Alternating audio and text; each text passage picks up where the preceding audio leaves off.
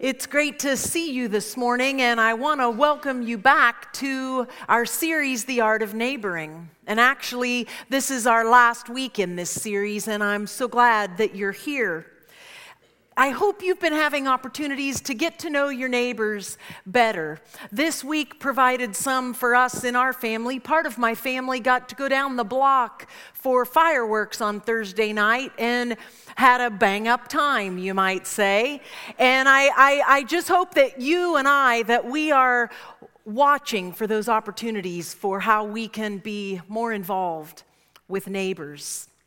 We want to, for the last time perhaps as a whole group, take this neighboring test. So if you have your bulletin, go ahead and grab that, and we've got the graphic up here. And just to remind you, you are the center house there in the middle, and those eight houses around you are perhaps the other homes, the other houses full of people on your block, or the apartments in your apartment building, or maybe it's those in the cubicles near you at work. Whoever and whatever those people are, we want to be asking the question that's on the bulletin there who is my neighbor?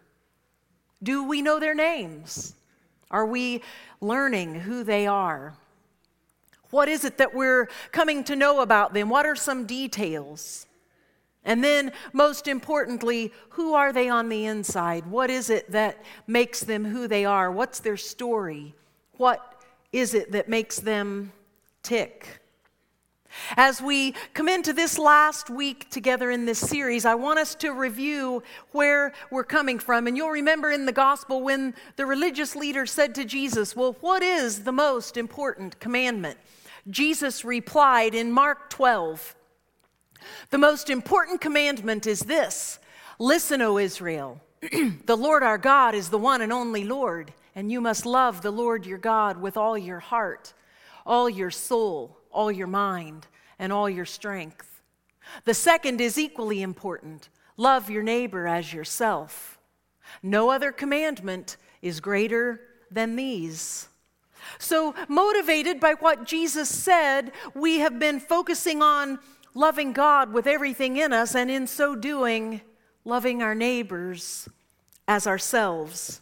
Over these weeks, uh, uh, we've looked at several different angles on this. Several weeks ago, Steve talked about splag, that gut churning compassion that Jesus had for people and how motives matter. And then a few weeks ago, you will remember Brian had that big vase here and he put the large rocks in first, representing our main priorities in life. And then he added the other things. And his point was when we prioritize ourselves with the most important things first, we'll have time for neighbors. We'll have time for this. It will all work out. Two weeks ago, Randy Shaw was here and he urged us to be blessings in our neighborhood. And then last week, Steve challenged us to just keep showing up day after day after day to faithfully be present in our neighborhoods. This weekend, we come to a close in our series by investigating this idea of the art of receiving. And it's the art of receiving that can take you and me from being in a position of one way friendship to becoming more authentic, having more mutual friendships with our neighbors. I grew up in a small town in southern Ohio and I lived on Shelby Avenue. And Shelby Avenue was two blocks long and our house was right in the middle. And from that spot on Shelby Avenue, I learned at a, at a very young age that traffic moved in two directions. Uh, the cars traveled on both sides of the street, but I learned that the people also traveled in two directions. When I was at the Hills house, I totally knew where they kept the Hershey syrup. And when they were at our house, they knew where the Nestle's Quik was. And then moving on up the block at the Lee Master's house, I knew how to use the rope ladder to get into the tree house. And they knew how to call my parents when my brother fell out and broke his arm. And then on up the block, here was our house, and here was the McClure's house, and literally there was a path worn in the grass between our homes. Up and down the street, traffic between the people moved two ways. One time, my dad took me and three others to a David Cassidy concert. my husband says, All those dads still owe my dad big time. One time, no kidding, my brother bought a pregnant mouse at a pet shop. And, and, and in not very long at all, this explosion of mice had taken place from that one mother. Well, wouldn't you know, Steve across the street had a snake and he loaned it to my brother. over and over and over, I saw this two way pattern of traffic between neighbors giving and receiving. We sat down for dinner one night, and I was probably just six or seven years old, and my mom had fixed hamburgers, and I looked, and there was no mustard. Without hesitating one second, I grabbed the top of my hamburger bun, got down from the table, went out the backyard, across the street, up onto Rosemary Collins's front porch, and I pounded on her door. When she opened, I explained the indignity of no mustard. She ran to her kitchen, came back, spread mustard on that hamburger bun. I went home and sat down and ate dinner. And nobody thought that was strange at all. Let me tell you, some 20 years later, I'm living in Columbus, Ohio, and I get this phone call and Rosemary had died. So I drive three hours back to my old neighborhood and I go to her funeral and I spend a couple days just visiting with the old neighbors. And I realized something really vital. Although it had started out with loaner snakes and mustard and simple things like that, what had happened among us was something far greater. We had been moved to two blocks worth of people who lived life interdependently. Not dependently. That would be where I'm going to rely on you for everything. Not codependently. That's where I would try to get you to rely on me for everything. But we lived interdependently, where we were mutually relying on each other. This weekend, we want to examine the art of receiving and what it can do for the good of neighboring relationships. And I realize that when we talk about receiving here at church, especially, it might rub some of us the wrong way. We've heard all of our lives it's more blessed to give than receive. And no one likes a greedy, self serving person. But that's not what we're talking about at all. No, we're talking about living among our neighbors in such a way that we're one of them. Nobody puts on the super neighbor cape and swoops in just at times of crisis. But we're always there. We're one of them, living among them. The art of receiving is when a person says, I want to have mutual friendships with my neighbors. I want us to participate in these friendships together. What seems to have happened with a lot of us is somewhere along the line, we have learned that self sufficiency is key. That having needs proves we're flawed or feeble or failures. Well, the art of receiving simply says, I not only have something to offer you, but I'm certain you have something to offer me. And the outcome is that we'll be better together than we would otherwise be on our own. Throughout Scripture, God established two way relating with people. From the Garden of Eden, where He walked and talked with Adam and Eve, through the wilderness wanderings, and when He spoke and communicated with Moses through that burning bush, and how the prophets initiated many conversations between God and people.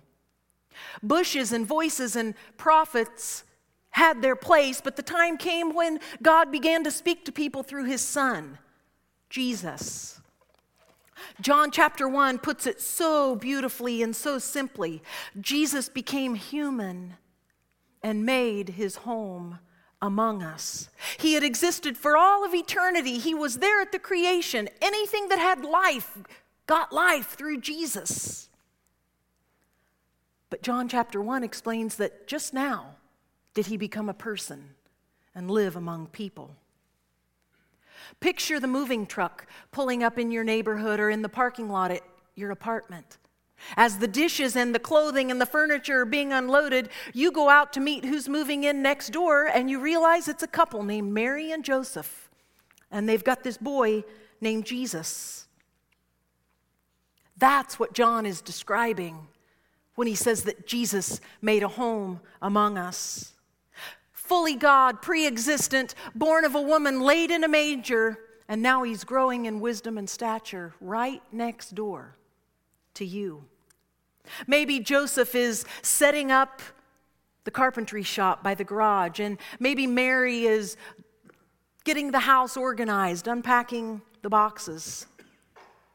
What if part of God coming to earth to live among us included that Jesus spent his elementary school years in your neighborhood? Can you imagine him playing in sandboxes, riding bikes, shooting baskets with the neighbor kids? Imagine you have him over for lunch and your kids always grumble and complain about the fruits and vegetables, but Jesus gobbles them up.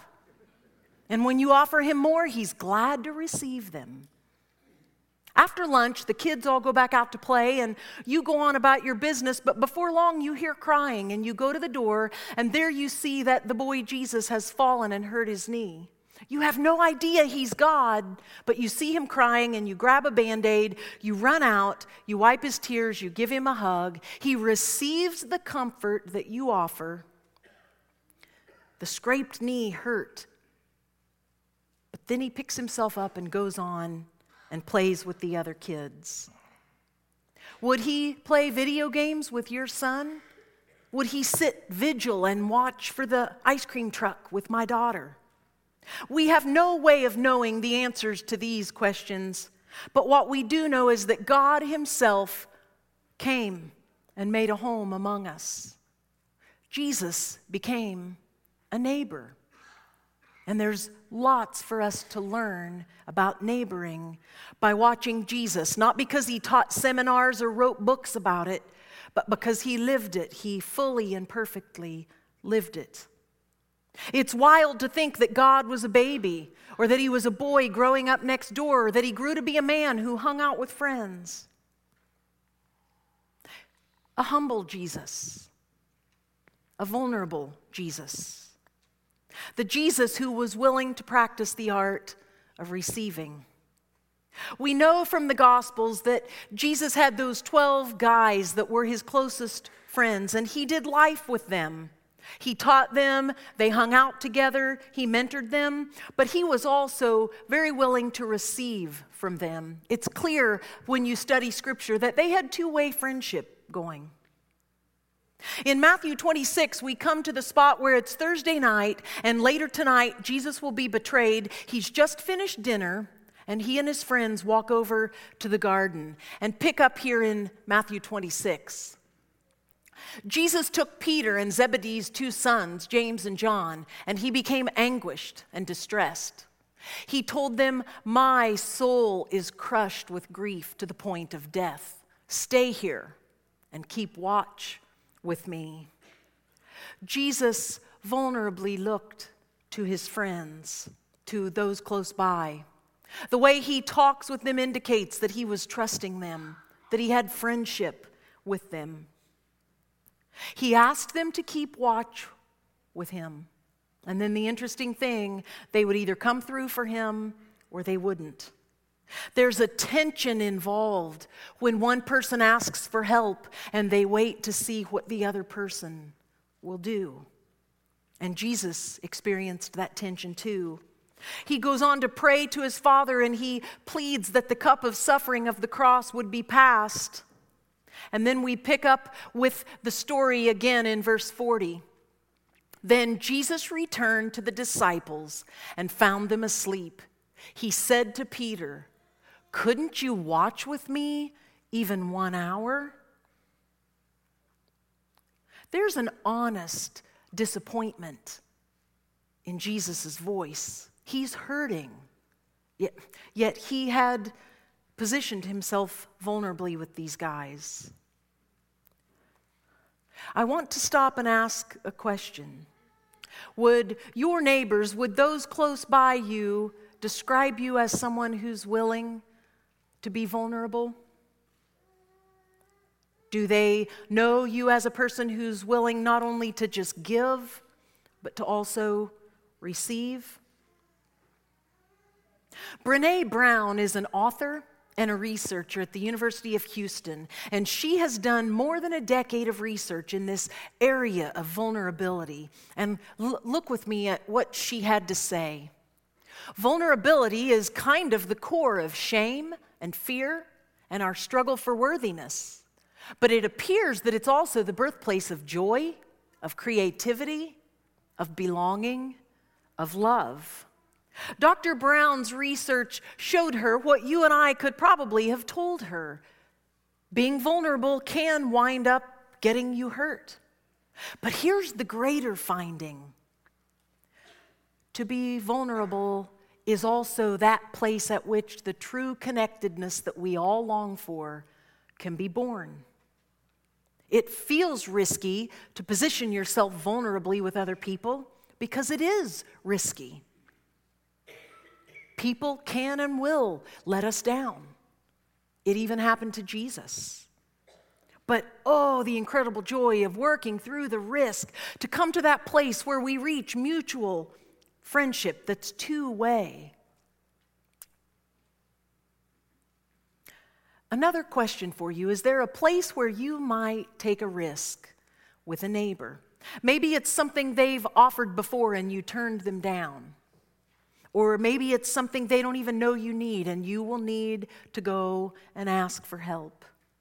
If you knew that asking for help might open up the opportunity for a two way friendship, would you take the risk? Would you be willing to practice the art of receiving? Jesus started out as total strangers with these guys, but they wound up being his closest friends. There were undoubtedly joys and hurts mixed in. That's the way relationships, friendships are. But Jesus made himself vulnerable to those people around him. And there were other times when Jesus humbled himself. He received John's baptism. He wept at his friend's grave. Even hanging on the cross, Jesus asked for water. He said, I'm thirsty. He was God. He could have snapped his fingers and had water arrive. And although he was God, he didn't stop being a person during those years on earth. And so he expressed his need, and then he waited like you and I would need to wait. And he received what was brought to him. This humility we're talking about is when somebody says to another person, I believe you possess something that I don't. As my husband and I were talking about this this past week, Nick brought up an occasion little more than a year ago where we agreed with our neighbor that we would buy their play structure. Their kids were getting a little big for it, and our kids were just getting big enough. And so, as Nick, being the wise man that he is, as he negotiated the sales price, he built into it that neighbor Jeff would also be involved in the reassembly project over in our yard. So the day came, and Nick and our neighbor and another friend got in our backyard, and it was amazing to watch neighbor Jeff lead the way. He was a whiz at it. And just this week, Nick and I looked out the kitchen window at this incredible play structure, and Nick chuckled and he said, You know, if I hadn't asked for help, we'd be looking out at a pile of boards right now. And I said, And you'd have an irritated wife and three upset kids. But instead, he's got a happy wife, three happy kids, and he also got that time of manly bonding, doing a job together, getting to know the neighbor a little better. In mutual friendship, we give what we have to offer, hoping the other party will receive it and then we receive what they offer because we know it's their gift to us. Here's another question for you, and I want you to think long and hard. You don't need to shout out the answer, you don't need to raise your hand, no one will be looking around. Is there even one thing you're not an expert at? Can you imagine asking a neighbor to help you with that? By humbly allowing the neighbor to help, it might open up a door for two way friendship between you. I'm not suggesting we fake a need. I'm not suggesting we go borrow something that we don't need. I mean, if I went next door and got a wheelbarrow, brought it in the garage, closed the door, sat there for an hour, hour and a half, pretending to use it, and then took it back, they'd sniff that out. They would know. We're just talking about when the legitimate need arises and you can honestly ask a neighbor for help, will you? Would you practice the act of receiving? And what if it is the turning point where you begin to have a more two way friendship?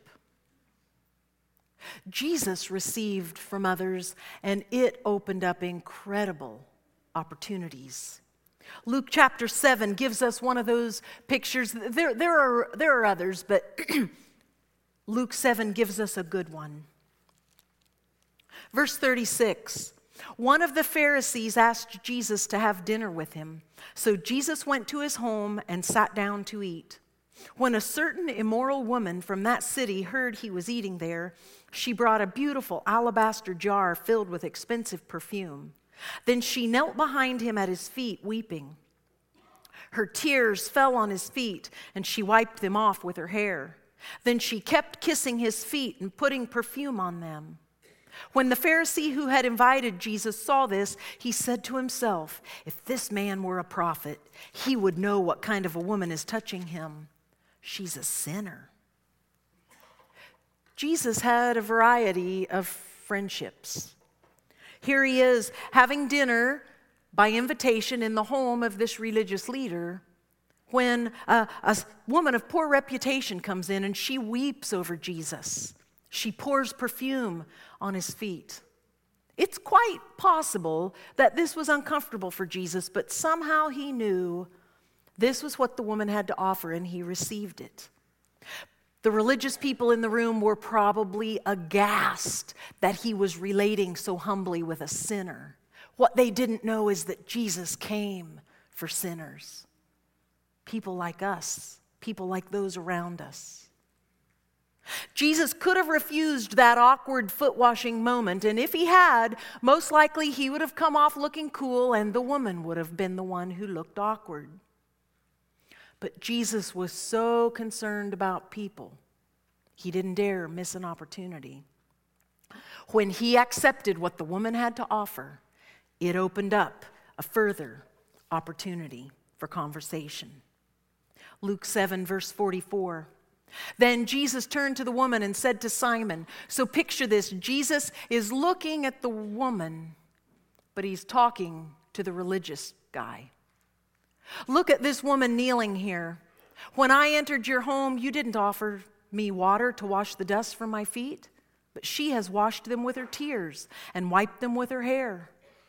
You didn't greet me with a kiss, but from the time I first came in, she has not stopped kissing my feet. You neglected the courtesy of olive oil to anoint my head, but she has anointed my feet with rare perfume. The woman offered to Jesus, and he received it. And right here in someone's home, right here in the neighborhood, it opened up an opportunity. And further in that passage, we see that Jesus talks about sin and forgiveness and love.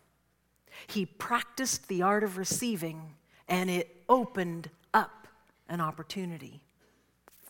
There's a crazy thing about some of us, maybe it's all of us. We truly know and believe that everyone needs to receive a Savior. But then we're unwilling to receive a cup of sugar or a ride to school or help with a project or the offer of friendship. My family and I moved into our neighborhood just about five years ago. And at the time, um, I, we had a two year old and two babies. And there's nothing, when those neighbors came and were bringing us cookies and banana bread and all these well wishes, there's nothing I would have loved more than to put the super neighbor cape on and go flying around Kaiser, getting to know everyone. But that wasn't my option because I was at home with three babies. Not long after we moved in, just a few months, that terrible winter of 2008 came. My husband was out of town for work, and the snow and the ice came. My kids and I were stuck in the house. Literally, I got out one time in 13 days. During that time that we were trapped inside, a neighbor came unannounced and shoveled our sidewalk, shoveled the driveway, and shoveled the porch. I was humbled. But what could I do? I received it and I thanked him. And as the concern grew about the trees behind us being so heavy with ice that some of them might fall, I called a neighbor and said, Listen, my husband's not here, and if a tree falls on my house, know that I'm in here alone with my three kids. These were humbling times for me, to say the least.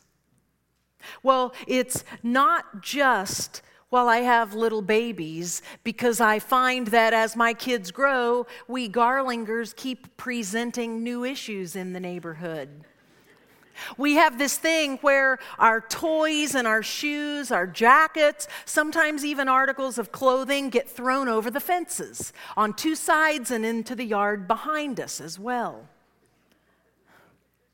And we've had to graciously work with neighbors on all three sides to figure out how to get our stuff back. One time I called our back fence neighbor and I said, Nick and I have come up with a great plan. You're familiar with how bottle deposits work, right? And we said, every time you throw a toy back, we'll give you a nickel. And we thought we were being pretty generous. Nick is fiscally conservative, but we thought it was a pretty generous offer. Well, neighbor Debbie is way too gracious and way too clever. What she did is on her side of the fence, she hung an empty planter box. And so now, from every now and then, Nick and I just go and reach over, pull all of our kids' stuff out of the planter box, redistribute it back around so that it can be thrown back over again sometime. And this is really embarrassing, but it works until my boys are so tall that they can reach over and grab it themselves. I had to humble myself to call and even start the conversation about the nickel for every toy. But it has brought us to a solution, to a very good one. It's just one of the many lessons I've been learning as I learn to receive. Well, a really cool thing, not that long ago, we had sat down for dinner and we started hearing things hit our sliding door. And I thought, well, what is this? And I went over and I looked, and the neighbors on the back fence were in their yard, jumping up and down, waving, throwing pine cones at our door. And I went out, and it seems they had been playing volleyball, and their ball came over the fence into my yard. I didn't charge them a nickel. I didn't do anything of the sort. I was thrilled. I got their ball, I hit it back to them, and I said, Please hit your volleyball over into my yard anytime. We'll be glad to help you. I go back in, I sit down, I look across the table at Nick, and I said, They need us! It was no longer just us needing them, but over time it became mutual. But it began when we received what they had to offer.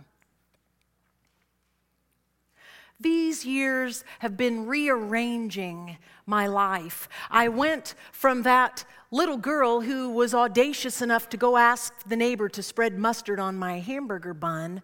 And I don't know if it's true for you, but it seems that adult life has taught me to toughen up, handle it on your own.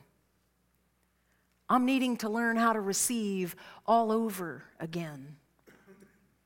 It's not something that's comfortable or has come easily for me. But as I've been put in this position and as I'm learning to receive what others have to give, I think God is teaching me how to be a better member of community. Think about Jesus when he became a person and made a home among us. Literally, he had everything to give. But he also humbled himself and he received. And when he did, it threw open the doors of opportunity for many, many, many people to be welcomed into friendship with God. That's what Jesus did when he moved in the neighborhood. What will you and I do in our neighborhoods? I want to close with two questions, and perhaps one or both of these can kind of be a handle, and you can attach it to this message and drag it on into your life with you. Question number one The next time someone offers to help you with something, will you let them? The next time you have a need, would you go to a neighbor and ask them for help?